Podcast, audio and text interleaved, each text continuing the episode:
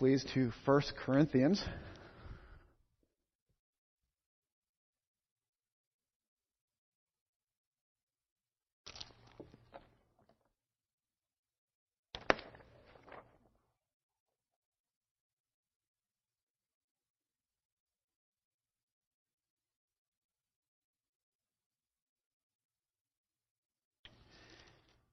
Okay, let me read the text for us, please. So I'm going to actually start in that second half of the last passage in the last verse, in, in uh, verse 31 of chapter 12, and we'll read the first three verses of chapter 13. And I will show you a still more excellent way. If I speak in the tongues of men and of angels, but have not love, I am a noisy gong or a clanging cymbal. And if I have prophetic powers and understand all mysteries and all knowledge, and if I have all faith so as to remove mountains but have not love, I am nothing. If I give away all I have, and if I deliver up my body to be burned but have not love, I gain nothing. Father, as we look at these words this afternoon, Lord, speak to us. May your Spirit work in our hearts, our minds, our affections, and our will to hear what you would have us hear, Lord, and to be the people that you've raised us up to be through the mighty work of your Son, Jesus Christ. Amen. If you could bring up the sermon slides, please, that would be good. Okay, thank you. Good. Chapter 13 is a very familiar passage to most people even for those who are only superficially familiar with the scriptures, they often have some familiarity with this passage. Amidst the contemporary church, this passage is often associated with marriage and weddings. In fact, walk through the wedding section of any contemporary Bible bookstore or search wedding gifts on cbd.com and you're going to discover pounds and pounds of 1 Corinthians 13 merchandise. Now, while the application of chapter 13 to marriage is certainly appropriate, it's not where Paul's head was at when he wrote it. So, to commandeer chapter 13 as the wedding passage reduces this passage to something far less than what Paul meant it to be. That is, it misses Paul's authorial intent. Now, why do I say this? Because Paul's exaltation of biblical love is sandwiched in the middle of Paul's larger discussion of the nature and character of the church. Now, this is important because earlier in the letter, Paul presented a relatively lengthy treatment on marriage. You may remember that. That was all of chapter 7. So, if Paul meant for his words on love to first and foremost inform and reform our understanding of marriage, Paul would have said what he said about love back in chapter 7.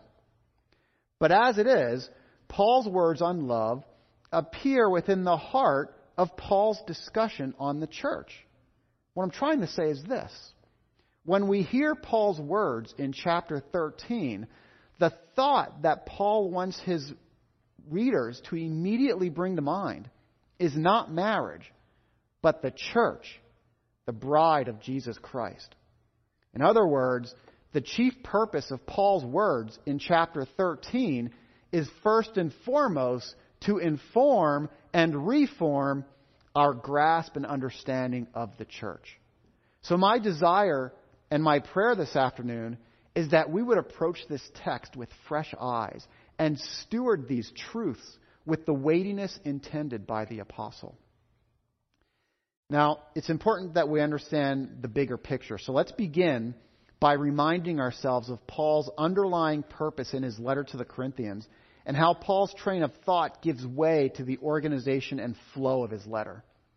Paul wrote to the church in Corinth in order to confront the church's worldly, every man for his own interests kind of heart attitude that crippled the church's joy. It crippled their fruitfulness and it crippled their expression of the gospel's power to transform death to life. As a consequence of the Corinthians' entanglement in worldly thinking, they were divided among themselves. And this division was evidenced by their fixation upon external things by which they compared and ranked each other. We hear this at the beginning of Paul's letter in chapter 1. He says, I appeal to you, brothers, by the name of our Lord Jesus Christ, that all of you agree, and that there be no divisions among you, but that you be united in the same mind and the same judgment. And then later in chapter 3, but I, brothers, could not address you as spiritual people, but as people of the flesh, as infants in Christ. And then he moves on to chapter 4 where he writes, What do you have that you did not receive? If then you received it, why do you boast as if you did not receive it?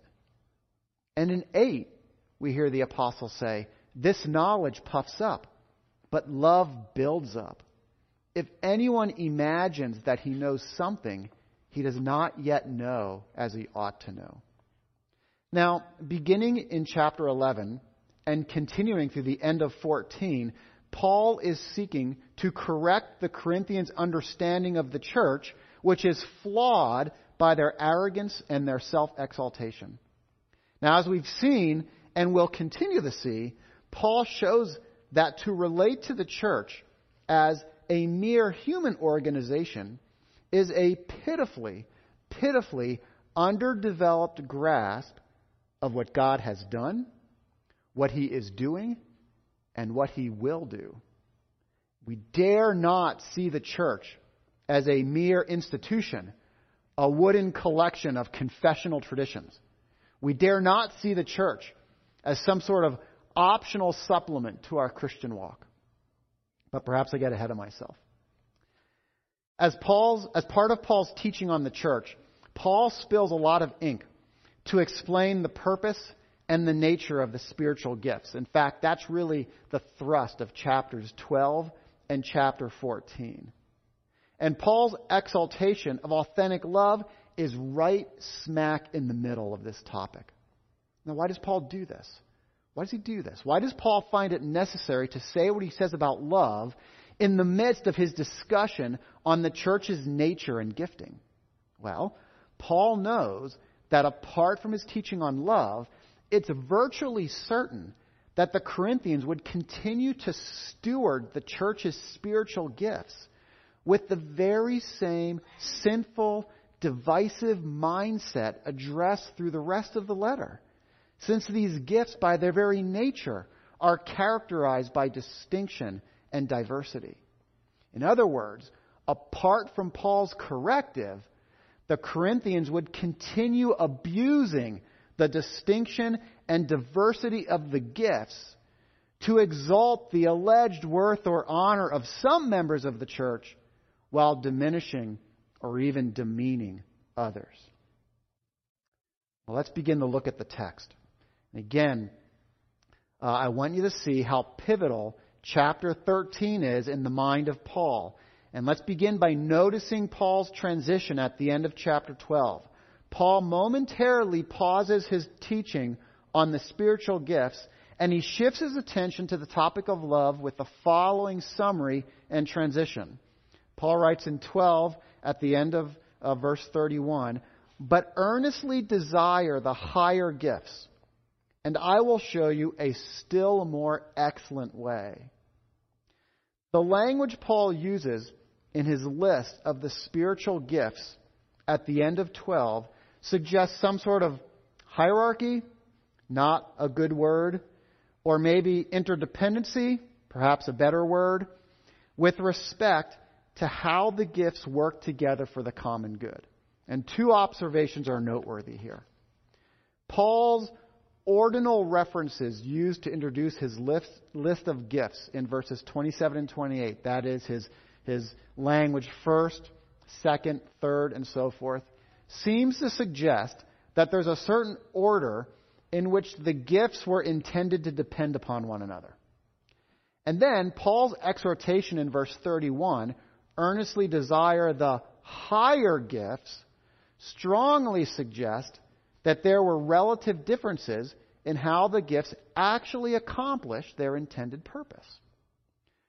Both of these observations create the sense that Paul's argument at the end of 12 is moving from the lesser to the greater. In fact, when Paul says, I will show you a still more excellent way, it's undeniable that Paul's train of thought is actually moving from the lesser to the greater to the greatest. The point I want us to see is that the topic of authentic, authentic love is the high point or the pinnacle of Paul's treatment of the church in chapters 11 through 14. So while Paul has much to say about the nature of the church and how the church is to function, Paul's words on love is the climax of Paul's argument. In the nutshell, Paul's argument is that the love he describes is the essential quality and the single defining attribute that makes Christ's church the church.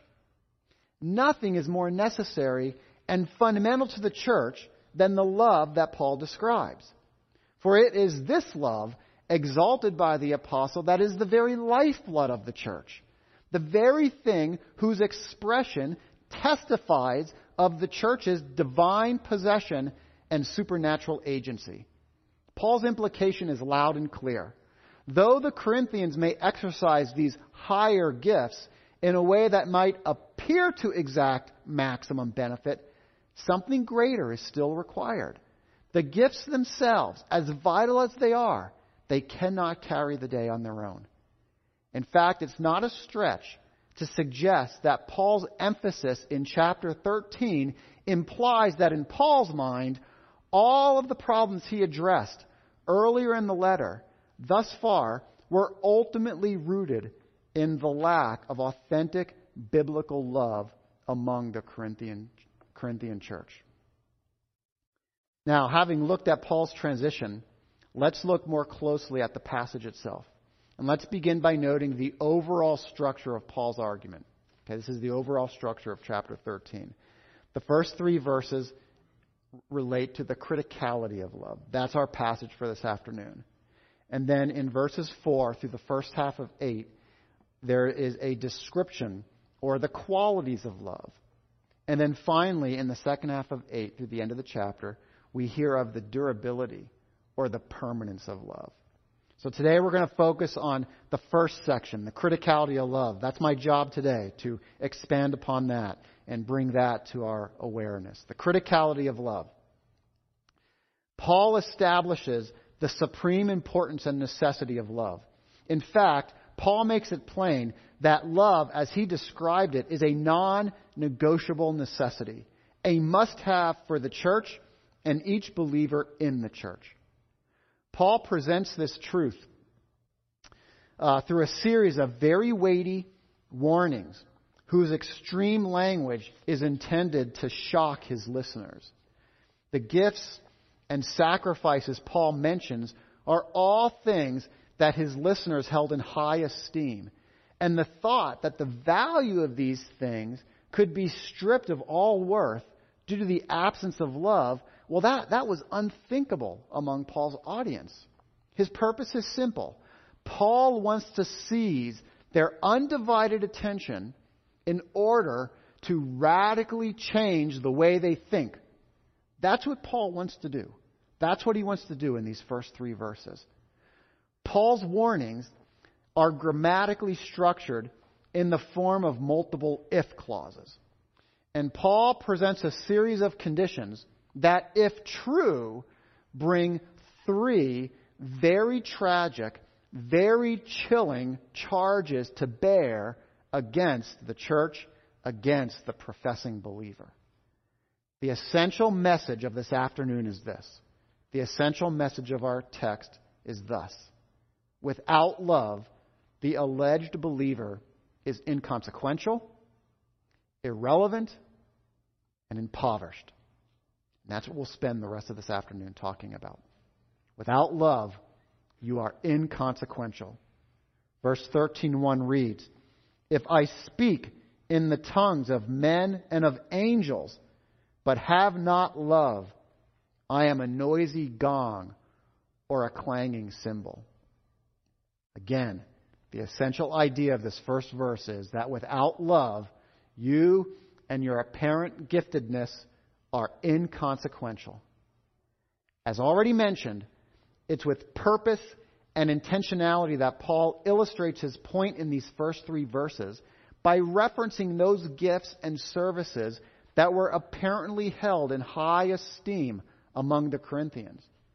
Paul's further comments on the spiritual gifts in chapter 14 reveal that the Corinthians were preoccupied with the gift of tongues.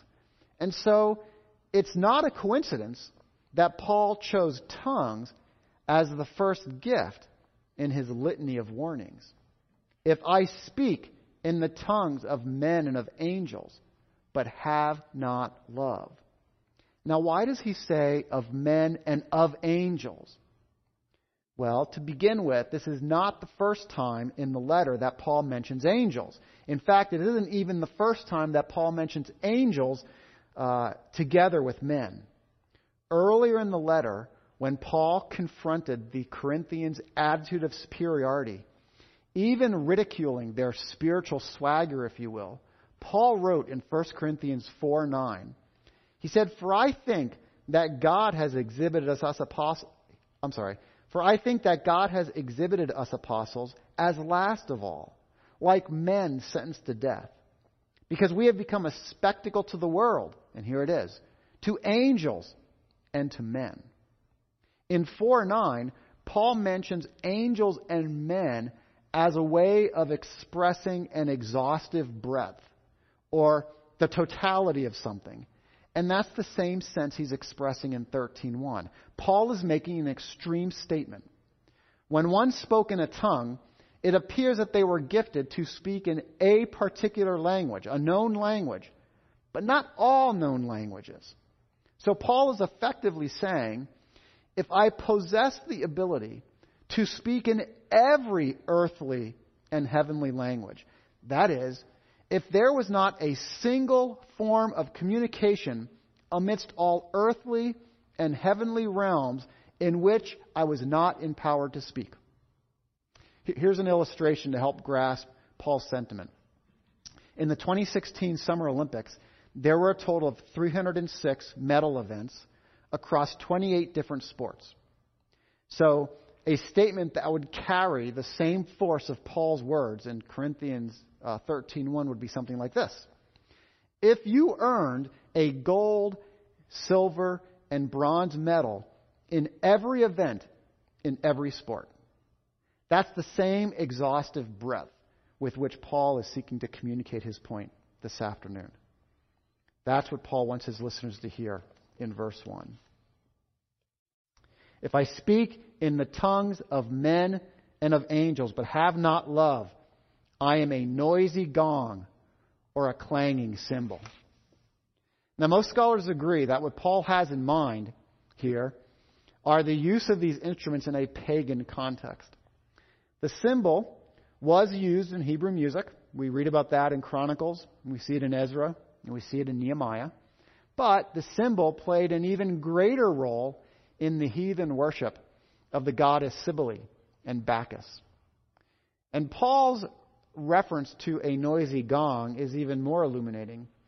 And some scholars believe that that might actually be a direct reference to something that was called the copper bowl of Dodona at the oracle of Zeus in Dodona. Dodona is an area of Greece.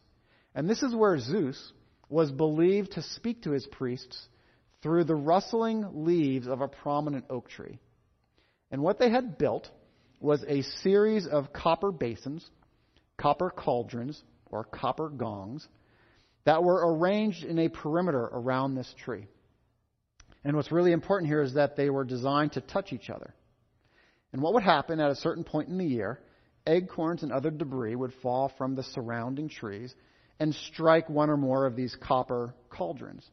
And the cauldron itself would, of course, resonate or echo a tone. But because they were connected, the entire ring would soon resonate with that tone. And so at a particular point in the year, there'd be so much debris falling from these trees that it's said that this entire perimeter of copper, this copper assembly would sort of ring out and echo and harmonize uh, perpetually, continually, 24 7, because there's so much stuff in the air. They kept ringing and ringing and ringing. And so this copper bowl became uh, a, a, sort of a, a representative or descriptive of a person who talked incessantly. That is an empty prattler. Someone who talked so incessantly that what they said was worthless and inconsequential. And I think that's what Paul is getting at in this illustration.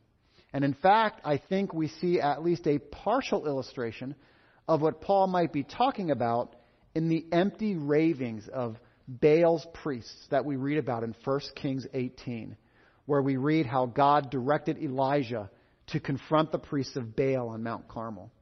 In 1 Kings 18:26 and later in 29 we read, now listen, remember, think empty prattling. And they took the bull that was given them, and they prepared it, and called upon the name of Baal from morning until noon, saying, Oh, Baal, answer us. But there was no voice, and no one answered. And as midday passed, they raved on until the time of the offering of the oblation. But there was no voice. No one answered. And what happened? No one paid attention. And so what Paul is saying is this. If you bear the gift of tongues to such an extreme degree that you are divinely empowered to speak in every earthly and heavenly language, but you lack love, then you are nothing but an empty prattler.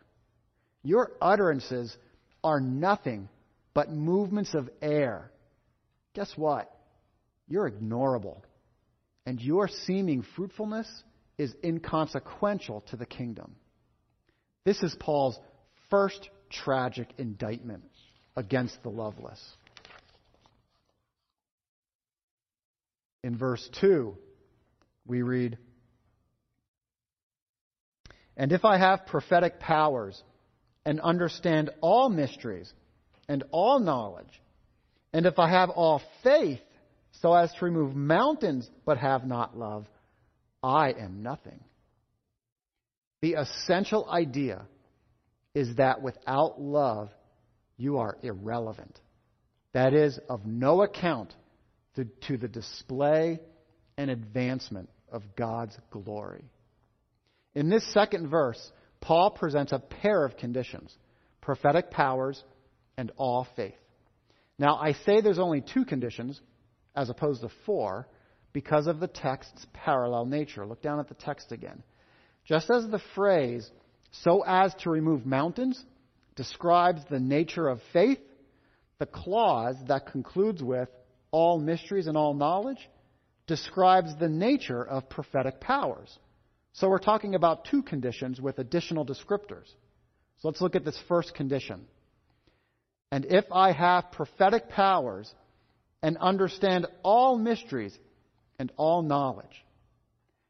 Now, we understand this condition best, not to mention what Paul will say in chapter 14, when we recognize that, in the Old Testament, most of the prophet's prophetic ministry was not related to predicting the future, what we might call forth, uh, foretelling. But instead, communicating God's word with respect to present circumstances, or what we'd call forthtelling. Okay? Now, to be sure, the prophets did occasionally predict the future, and sometimes the ultimate fulfillment of their prediction was well beyond the lifetime of the original audience. But their predictions were, more often than not, characterized by at least an imminent fulfillment that always served the purposes of their forthtelling and this imminent fulfillment also authenticated them in their role as a prophet of Yahweh, according to Deuteronomy 18. But the point is, we should not think of prophets primarily as those whose job was to predict the, future, but rather those whose job it was to speak to the present circumstances of the nation, calling the nation back to covenant faithfulness, and doing so under the direct inspiration of what Yahweh has told the prophet to speak. Okay, so a prophet was first and foremost someone who spoke according to the divine revelation of Yahweh. Okay? And he spoke to the present circumstances of the nation's condition. Some of that included prediction. Now, with all this clarification in mind, Paul's additional descriptors of understanding all mysteries and all knowledge, it kind of makes perfect sense. When Paul refers to understanding all mysteries, he probably has in mind the wisdom or the mystery that he spoke to earlier in his letter. In chapter 2, verses 6 through 7, Paul wrote, Yet among the mature, we do impart wisdom, although it is not a wisdom of this age or of the rulers of this age who are doomed to pass away. But we impart a secret and hidden wisdom of God, which God decreed before the ages for our glory.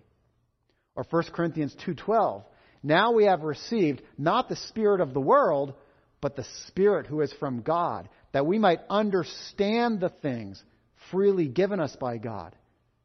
And in 4:1, this is how one should regard us as servants of Christ and stewards of the mysteries of God. Paul's reference to all knowledge echoes his words during the opening of the letter, where he affirmed the authenticity of their faith. He wrote in the beginning of chapter 1, verse 4 I give thanks to my God always for you, because of the grace of God that was given to you in Christ Jesus, that in every way you were enriched in him in all speech and knowledge. Now, this warning was very pointed because, as we've already noted at numerous points throughout our prior study, the Corinthians had a flattered view of themselves on the basis of their knowledge. So, once again, Paul uses language that cannot be ignored to make his point that even if you have been made to grasp with totality the wonder and truths of God's mighty purposes. And even if you've come to possess this privilege through God's direct revelation to you, without love, you are absolutely nothing. Absolutely nothing. Now, of course, we have other references in Scripture that describe either an actual or alleged prophetic gift that was of no benefit to the gift's recipient. And Paul probably had these or similar instances in mind as well. Shortly after Samuel anointed Saul king, but before Saul was actually installed as king, we read in 1 Samuel 10 when they came to Gibeah, that is, Saul and his servant, behold, a group of prophets met him. And the Spirit of God rushed upon him, and he prophesied among them. At best, at best, Saul was a squandering servant of grace. And at worst, Saul was beyond the safety of God's redemptive community. This, the point is that in Saul's case, his prophetic gift, in and of itself, was not a guarantee or even an indicator of Saul's spiritual faithfulness over the long term. Sadly, Saul is not the only illustration of this. The Lord Himself provides a chilling warning of the danger of self deception and the tragedy that follows during His Sermon on the Mount discourse. In Matthew 7 22, we read, On that day many will say to me, Lord, Lord, did we not prophesy in your name and cast out demons in your name and do mighty works in your name? And then I will declare to them, I never knew you. Depart from me, you workers of lawlessness. And Paul's warning in our present text is no less chilling. As mentioned, Paul's warning in verse 2 is a compound condition. And the second condition, along with his warning, is this. And if I have all faith so as to remove mountains, but have not love, Paul's imagery should sound very familiar to us. Paul brings to mind Jesus' exhortation to his disciples when they marveled at the withered fig tree Jesus had cursed. And we read about this in Matthew 21, where our Lord said, Truly, truly I say to you, if you have faith and do not doubt, you will not only do what has been done to this fig tree, but even if you say to this mountain, be taken up and thrown into the sea, it will happen. And so Paul warns his listeners, explaining if you have a multitude of prophetic powers, even if you demonstrate the superlative faith that Jesus exhorted his disciples, but do not have love, then you are absolutely nothing. You are nothing. As in Paul's first warning, the idea is that one who possesses such an overwhelming degree of apparent giftedness could be indicted as nothing. The idea of that is utterly shocking. The Greek word translated as nothing conveys the idea of irrelevance, that is, being of no account. In fact, interestingly, it's the same word Jesus used when speaking to the Pharisees in response to their question about whether or not Jesus thought he was greater than Abraham. What did Jesus say in John 8:54? Jesus answered them, "If I glorify myself, my glory is, and here's the word, nothing, irrelevant, of no account. It is my Father who glorifies me." So once again, if you have prophetic powers and understand all mysteries and all knowledge, and if you have all faith so as to remove mountains, but have not love, then I'm sorry. You are nothing. You are of no account, irrelevant to the advancement and display of God's glories. Not the gifts themselves, but you, the bearer of the gifts.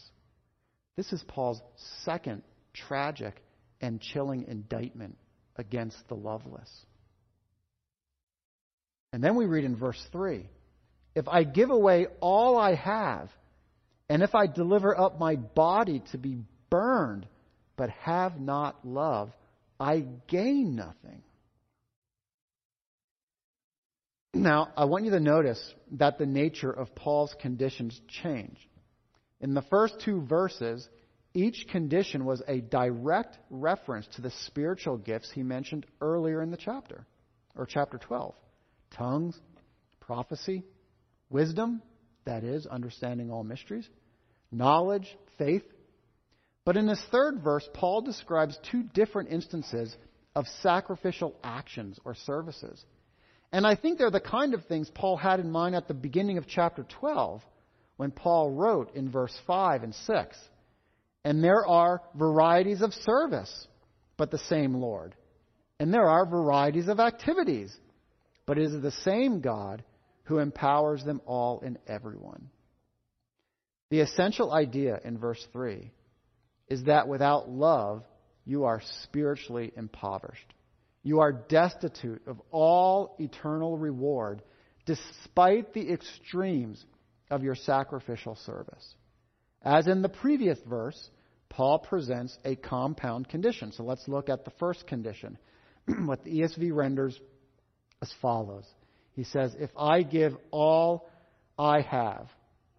Now, I think the NAS actually does a better job of capturing the nuance of the Greek. And the NAS translation reads, And if I give all my possessions to feed the poor. The Greek word translated give away in the ESV translation, so somizo, connotes the idea of not just to give, but to give in order to feed. The literal idea rendered by the text is if I divide all my property into fragments so that I can dole it out, dole them out in order to put food in the mouths of the poor. That's the essential idea that the text means. Now, it's possible that Paul has in mind Jesus' imperative to his disciples when he exhorted them to seek heavenly, not earthly treasure. In Luke 12:33, we hear our Lord say, "Sell your possessions and give to the needy." Or perhaps Paul was thinking of Jesus' encounter with the rich young ruler, whereupon, discerning the worldly yearning of his heart, demanded the following in Luke 18:21. And Jesus, looking at him, loved him and said to him, "You lack one thing. Go, sell all that you have and give to the poor, and you will have treasure in heaven. And come, follow me. Now let's look at Paul's second condition along with his warning. And if I deliver up my body to be burned, but have not love. Now, there is a notorious debate as to whether or not the text should read to be burned, as we've read it, or to boast. That is, I deliver, if I deliver up my body that I may boast. So depending on your translation, it might read that way. Now, each of these verbs, to boast or to, to burn, interestingly, have the identical 10 letter spelling except for the fourth character. And if the fourth character is a theta, the verb means to be burned. And if the fourth letter is a chi, then the verb means to boast. And so the source of the debate is a theta versus chi spelling variant among the Greek, Greek manuscripts. But for many reasons that I won't summarize here, many commentators agree that Paul probably intended to say, if I deliver my, up my body to be burned. Now, if that's the case, it's very likely that Paul may, be, may have been thinking about Shadrach, Meshach, and Abednego's supreme sacrifice in the face of Nebuchadnezzar's fury that they would not bow to the king's golden image. I say supreme sacrifice because remember, they didn't know at the time how that story would end, did they? We read in Daniel 3, beginning in 21, then these men were bound in their cloaks, their tunics, and their hats, and their other garments, and they were thrown into the burning fiery furnace. Because the king's order was urgent and the furnace overheated, the flame of the fire killed those men who took up Shadrach, Meshach, and Abednego. And these three men, Shadrach, Meshach, and Abednego, fell bound into the burning fiery furnace. Again, look past the familiarity of this narrative and put yourself in the moment. Not knowing how this would end. Can you grasp the gravity of that scene? Now, I want you to transfer the gravity of that scene into Paul's flow of thought. I don't think it's insignificant that Paul presents this as his final condition. What greater picture of supreme self sacrifice can there be than to surrender your life in one of the most traumatic and painful deaths possible? Now, notice. Notice what Paul says. If I give away all I have, and if I deliver up my body to be burned, but have not love, I gain nothing. Or, an alternate translation, it profits me nothing. Once again, I think Paul's alluding to something he mentioned earlier in his own letter. You remember in chapter 9, Paul made four references to the future benefit he would enjoy as a result of his faithfulness to the gospel. And he called it out in different ways at different points in his argument. He referred to it as his boast, or his reward, or prize, or an imperishable wreath. All of these referring to the very same thing the future reward that would vindicate the believer's faithfulness in God's promises.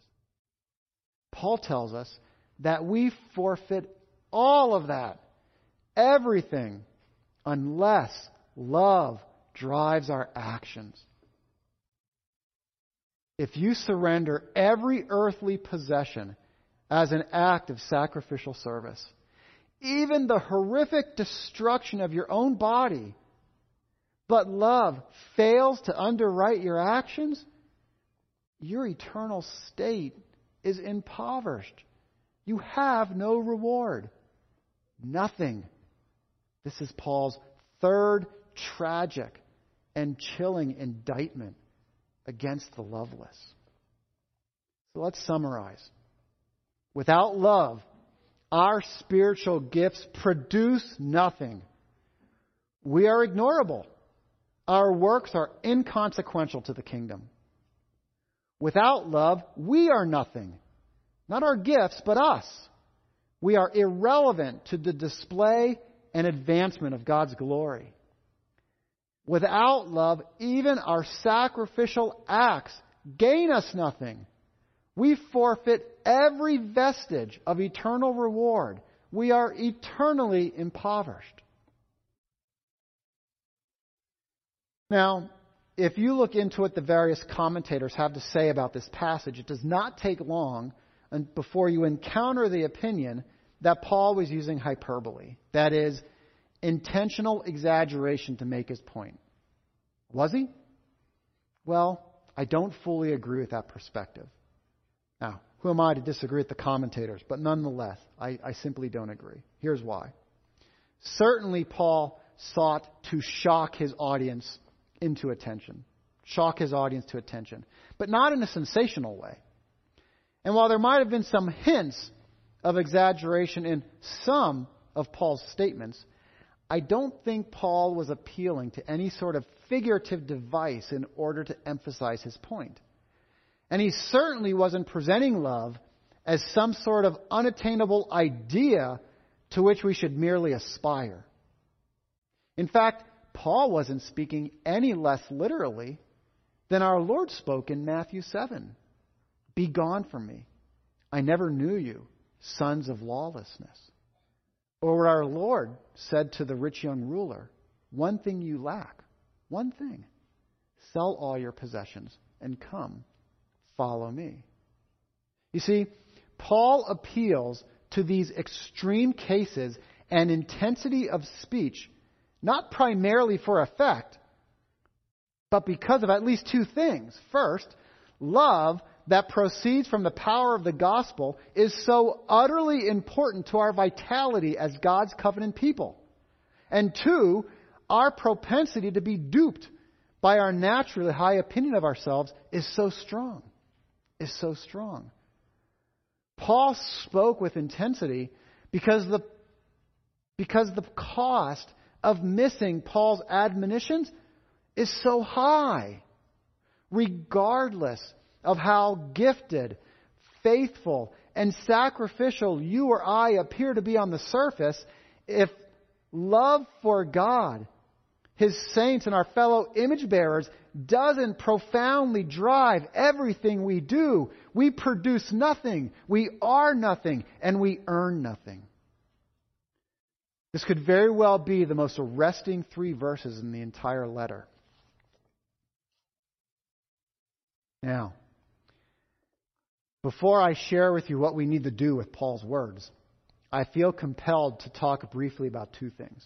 Two things.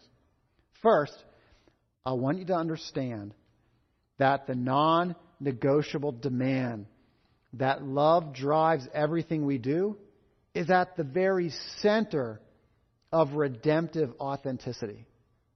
What do I mean by that? What I mean is this if you are the real deal, you will love you will love.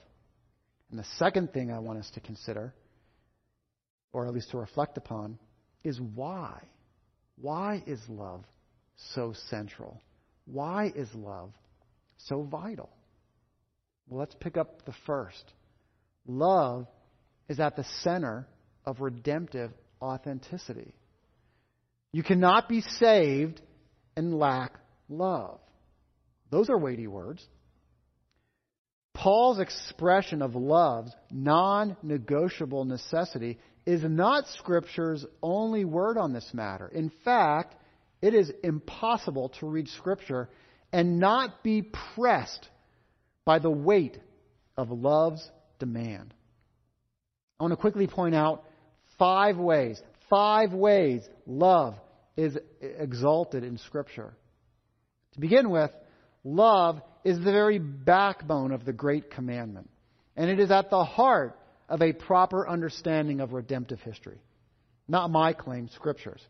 In Matthew 22, we read the words of our Lord in verse 37 And he said to them, You shall love the Lord your God with all your heart, and with all your soul, and with all your mind. This, this is the great and first commandment.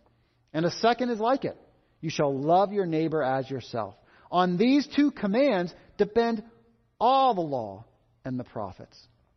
Love is the backbone of the great commandment. And the second is that love is the means by which the world is to recognize that we are followers of Christ.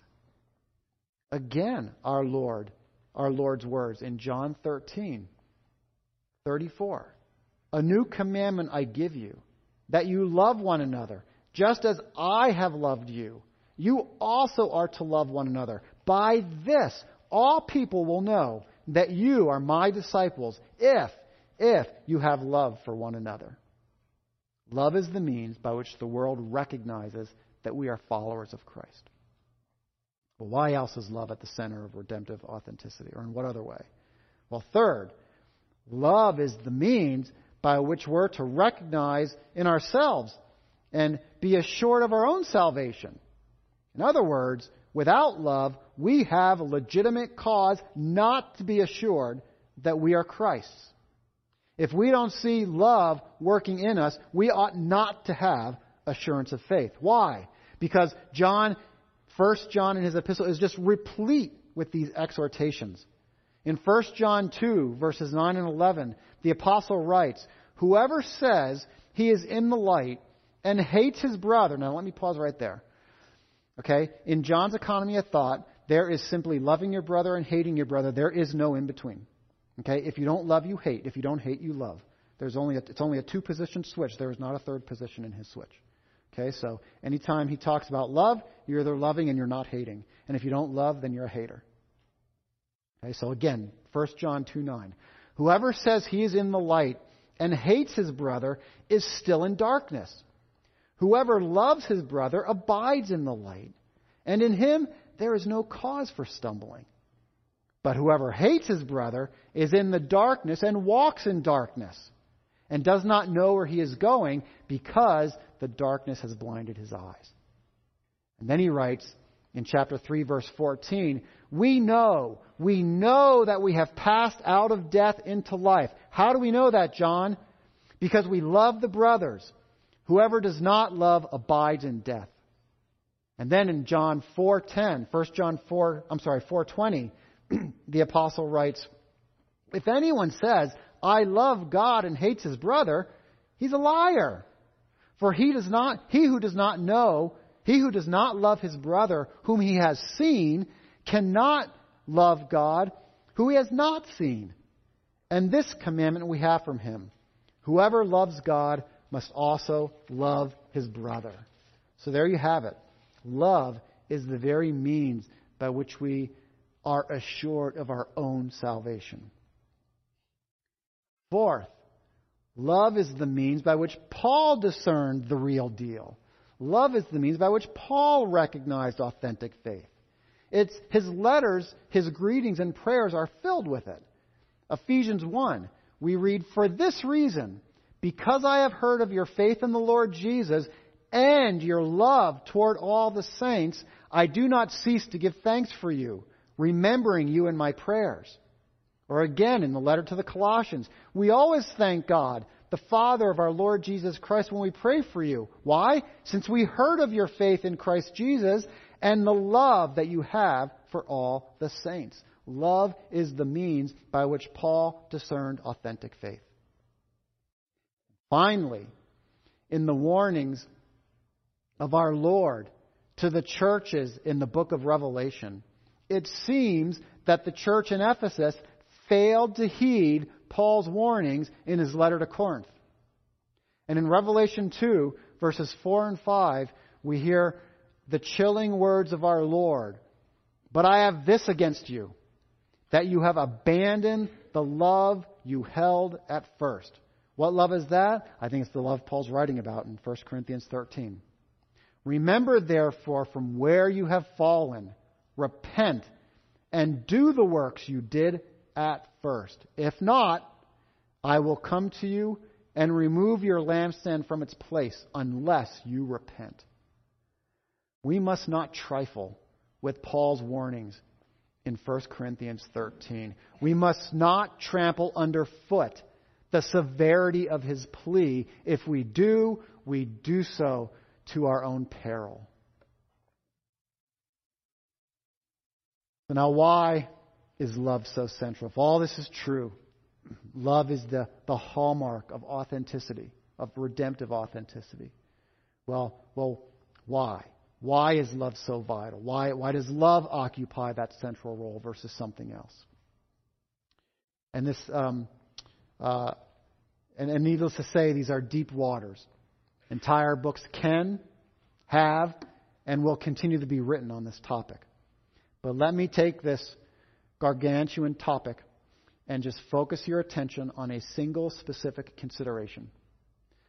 Love is one of the primary attributes, perhaps I would do well to say the chief attribute, of God's character that He has chosen to share with His redeemed image bearers.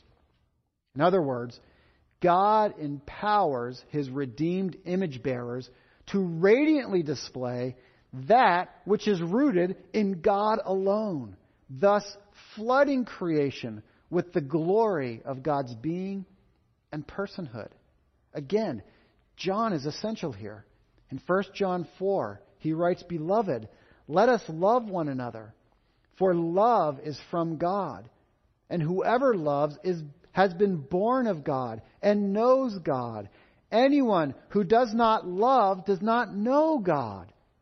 Why? Because God is love. Yes, God is love. But let us move past our numbing familiarity with that statement and see if we can't recover just a little bit of a white hot glory that echoes from that truth. You see, up until this point, if you're paying attention, up until this point, I've intentionally refrained from describing or defining what love is. The reason for this is because that's what's taken up in our subsequent text in the coming weeks. Today's text is concerned about the, the primacy of love. And so that's my job today, to talk about the primacy of love, not define it. But I think we've reached a point where we need some degree of definition. And this is where Wayne Grudem is helpful. In his systematic theology, Grudem offers a very simple but quite profound definition of God's love. God's love is the quality of God in which, quote, God eternally gives of himself to others, end quote. It is part of God's nature to give of himself, even at great cost, in order to bring about blessing or good for his creatures. Now, of course, of course, the greatest expression of God's love is the cross. And we best understand the cross only after we first understand the true severity of our sin, our innate hostility to God, our supreme arrogance by which we fashion a notion of God after our own image, our delight in our own glory rather than God's, our helpless and hopeless enslavement to sin, the justice of God's fury against our sin and our love of it, and the righteousness and fairness of our condemnation to an eternal hell apart from the movement of God's sovereign grace on our behalf. If we understand all of that, we best understand the cross. We best understand the cross. And God's love is the heartbeat of this mighty saving work that He alone accomplishes on your behalf and mine. Remember what I just echoed. All the things that, that help us understand the cross. And then we come to something like Ephesians 2, verse 4. All that being true, but God. But God being rich in mercy because of the great love with which He loved us, even when we were dead in our trespasses, made us alive together with Christ. By grace you have been saved and raised us up with him and seated us with him in the heavenly places in Christ Jesus. How audacious is that? That would be nothing but supreme arrogance if scripture itself did not say that. And then in John, 1 John 4:10, in this is love.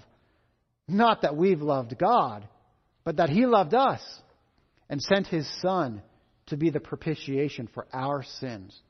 You see, it only stands to reason then that those who have been claimed by God as His people, those who have been overcome by the power of eternal life, those who have been miraculously transformed from the kingdom of death and darkness to the kingdom of light and life, will be supernaturally equipped by the power of His Spirit to love as He loves.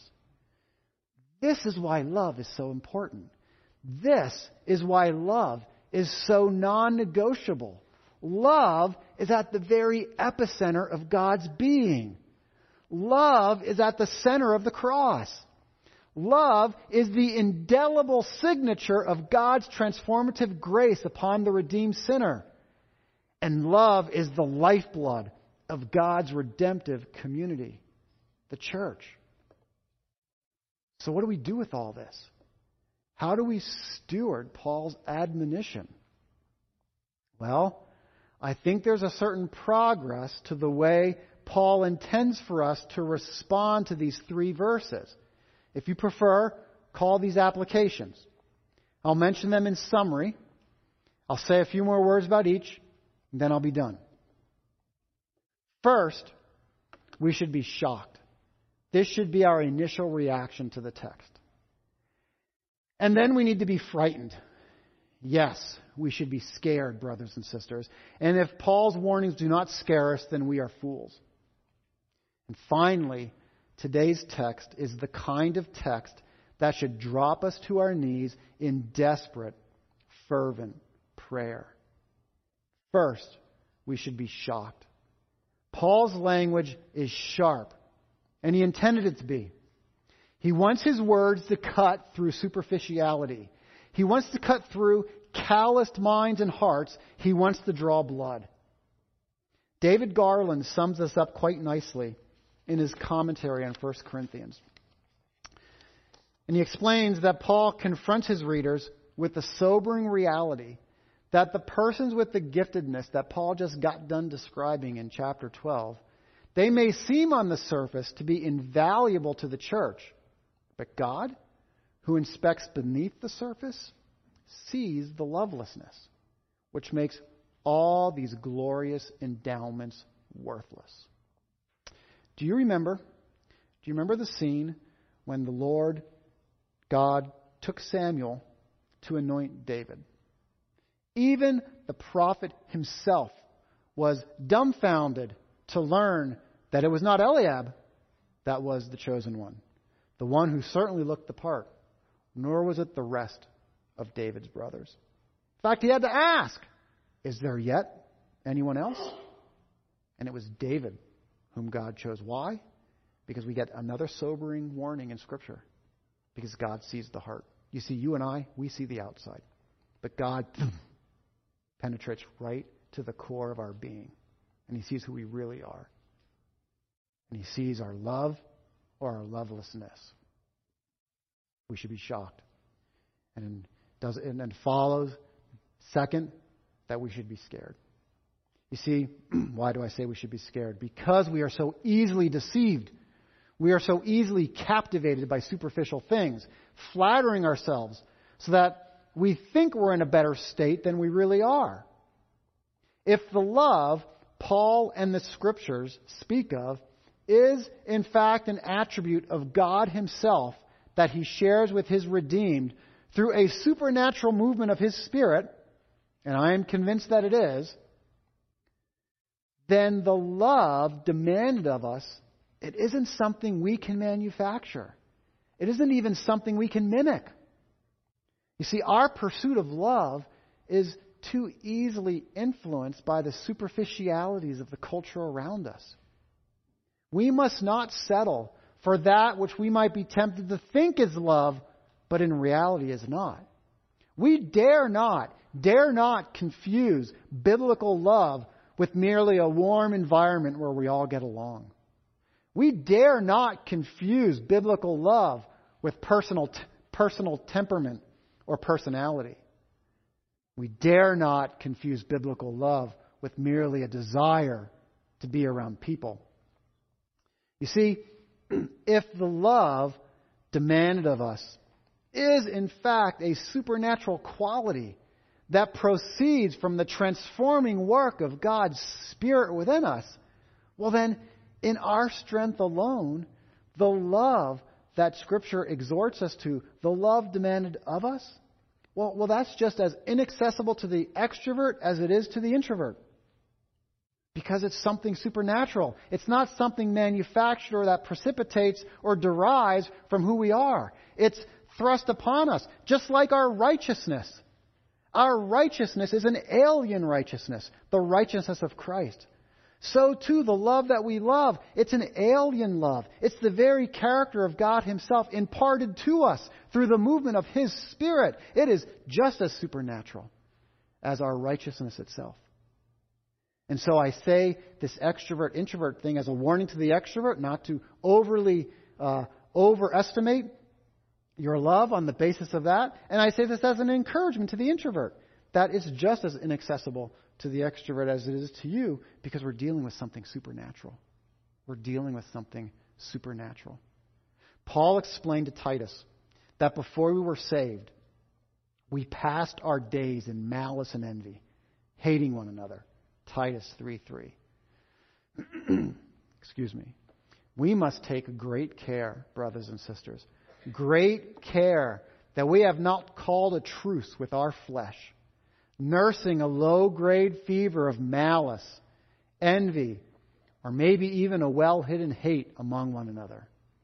Nor are we to pout in self pity or defeat when we recognize how utterly contrary true love is to our natural state. The author of Hebrew warns in Hebrews 3:13, "But exhort one another every day, as long as it is called today, that none of you may be hardened by the deceitfulness of sin. You see, the ease with which uh, we can flatter ourselves while being so easily entangled with a hardened heart, that should scare us, brothers and sisters. Why? So that, so that our dependency upon the most important response is this that we would actually fall to our knees in fervent prayers. I'm not encouraging you to stay in fright. I'm saying that the realities of how hardened our heart could really be should be that which propels us to our knees. And that is the ultimate response I believe the apostle wants to elicit among us. We fall to our knees in fervent prayer. You see, we are indeed fools. We are fools indeed if we simply assume that because we confess Christ with our lips, that we love each other as Christ loved us. We love only to the degree that we love God and abide in Jesus Christ. John 15:5 we hear our Lord say, "I am the vine. You are the branches. Whoever abides in me and I in him, he it is that bears much fruit. But apart from me, you can do nothing." Sound familiar? Brothers and sisters, pray. Pray. Pray that you and I would abide well. And that by tasting God's glory and delighting in Him, we would love in spite of our fleshly inclination to the contrary. And remember the larger context of Paul's letter. Paul wants to change the way we think. In particular, he wants to change the way we think about the church. You see, the more we understand God's sovereign disclosure of His holy nature, the more we understand who God is and what He has done in light of who we are, the more we have an increasingly high view of the cross. And the more we grasp the height of the cross, the more we want the church to be an indisputable testimony of God's supreme worth and Christ's victory among all earthly and heavenly witnesses. We want the church to work because God's reputation is at stake. And the more we want that, the more we abide in Christ, delighting in the Father, empowered by His Spirit to display His glory by living out His love in us as only, as only His redeemed image bearers can do. Pray that you would cherish and manifest these things. Father, heavy words, heavy words indeed, but we need them, Lord. Father, have mercy on us. Lord, bring us to our knees that we would not take our capacity to love for granted, but we would recognize its utterly supernatural nature and a testimony of your true work among your people. Oh Lord, make us see what we need to see so we would repent and that we would thirst for you, that we would have just a glimpse of your glory, that we would taste you, Lord, that we would delight in you only to want more, and that we would gladly hand ourselves over as your faithful servant to do with us as you desire, and that is to raise us up and radiate the love that is yours alone, being born out and lived out in the lives of your redeemed image bearers. Make us that people, Lord. In your name we pray. Amen.